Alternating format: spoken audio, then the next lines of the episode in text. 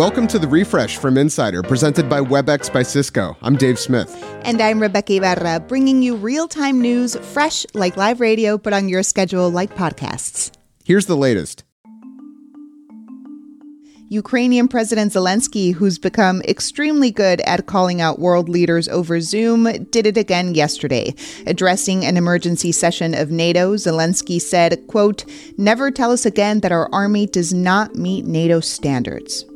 President Biden had historic meetings with NATO and G7 leaders Thursday. Three key takeaways. One, NATO will respond if Russia uses chemical weapons in Ukraine. Two, Russia should be removed from the G20 group of industrial nations. And three, the U.S. will welcome 100,000 Ukrainian refugees. And there was this NATO has never, never been more united than it is today. Putin is getting exactly the opposite what he intended to have as a consequence of going into Ukraine.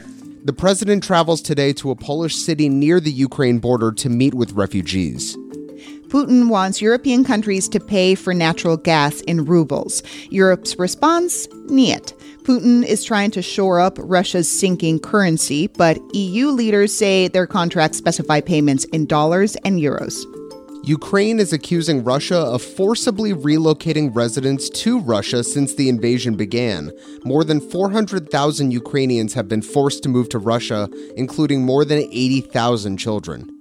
A new poll shows most Americans don't approve of Biden's handling of the Ukraine crisis. The Associated Press poll shows 56% of people surveyed, including 43% of Democrats, say he isn't tough enough on Russia, while a third say his response was just right. Ukrainian forces claimed a notable victory when they sank a Russian landing ship Thursday. Dramatic video showed plumes of fire and smoke at a port near the besieged city of Mariupol. We're updating the news as it happens until 1 p.m. Eastern, so keep checking in. Coming up, we talk about Netflix and its push to take over the Oscars this Sunday. WebEx is driving hybrid work by ensuring almost anyone, almost anywhere can be seen, heard, and have the ability to contribute equally. Learn more at webex.com slash hybrid work. Ginny Thomas, wife of Supreme Court Justice Clarence Thomas, was texting with Mark Meadows just days after the 2020 elections, begging him to forcefully overturn Joe Biden's win. The Washington Post and CBS News have the scoop. Do not concede is just one of the 29 text messages obtained by the January 6th committee. A little context when Trump asked the Supreme Court to stop the release of his presidential records to the January 6th committee, Clarence Thomas was the only justice who voted in his favor a group of Georgia voters is suing to block Congressmember Marjorie Taylor Greene from running for re election. They're arguing she's ineligible because of her level of involvement with the Capitol insurrection. The lawsuit points to comments she made in October defending the event. January 6th was just a riot at the Capitol. And if you think about what our Declaration of Independence says, it says to overthrow tyrants. Today is the last day of Pride Week in Austin public schools, but state officials want to put an end to it forever. The celebration of LGBTQ students has been around for eight years, but Texas Attorney General Ken Paxton sent a letter to the school district this week accusing it of breaking the law by offering sex education without consent from parents. The superintendent told the Washington Post she plans to double down on the celebrations instead. Apple may sell iPhones and iPads as part of a new hardware subscription service that could start as soon as the end of this year. That's according to Bloomberg. Unlike current payment plans where you pay the full cost of the phone over two years or can trade it in after a year, this will be one single, still undecided monthly cost. The other big difference you won't need a credit check since you'll never really own the hardware. The lineup for this summer's Lollapalooza is all set.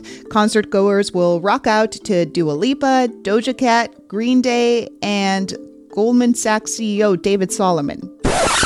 That's right, when he's not earning $35 million a year running a bank, Solomon moonlights as a DJ under the name DJ Soul. Tickets to the four day festival start at $350 a pop.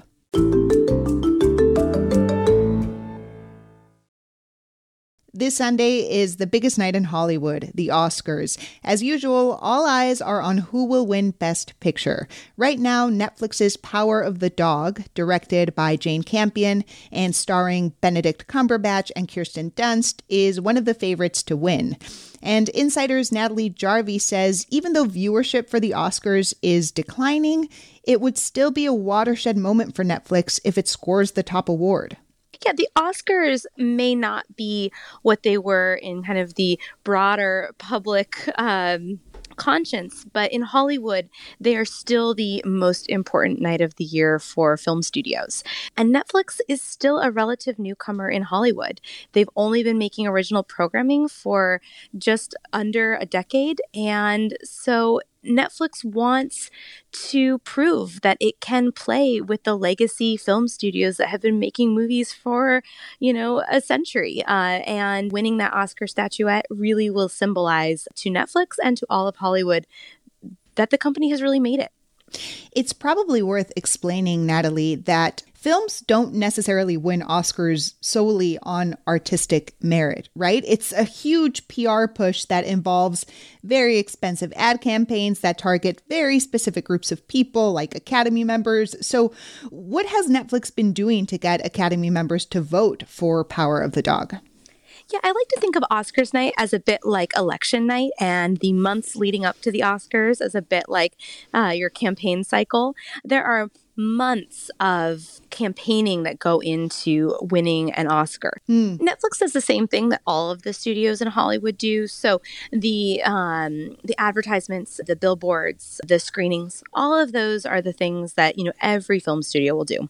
But what Netflix has done is they've gone a step further. So that means that um, Netflix is putting up billboards. Uh, in fact, Netflix bought a bunch of billboards along Sunset Boulevard in Hollywood, which is kind of the main drag through Hollywood. Many studio execs uh, drive down Sunset Boulevard on the way to their offices. Mm. So if you want to uh, capture the attention of uh, Oscar voters, that's the way to do it. They have launched a magazine that is directed squarely at Oscar voters and has huh. beautiful photos and glowing stories about uh, Netflix movies so that when time comes for them to sit down and fill out their ballots in the week leading up to the Oscars that they want to select a Netflix film.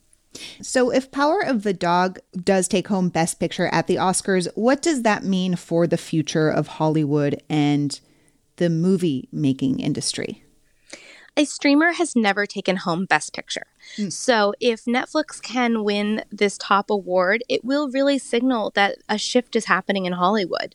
That uh, you know, movies aren't just those uh, titles that you go see in a theater. That movies can also be a, a title that you sit down and turn on at home on a Friday night, and it will signal that you know the way that Hollywood makes movies and consume movies is shifting, mm. but it will also signal, you know, that Hollywood has finally recognized that Netflix is is kind of the the dominant studio. Natalie, thanks for chatting. Thank you so much. Natalie Jarvey is a correspondent and editor at Insider. Be sure to follow the refresh from Insider on your favorite podcast apps, or better yet, go to insider.com slash the refresh to use our custom designed player. We also want to hear from you. Reach us at the refresh at insider.com. I'm Dave Smith. And I'm Rebecca Ibarra. Thanks for listening to the refresh from Insider.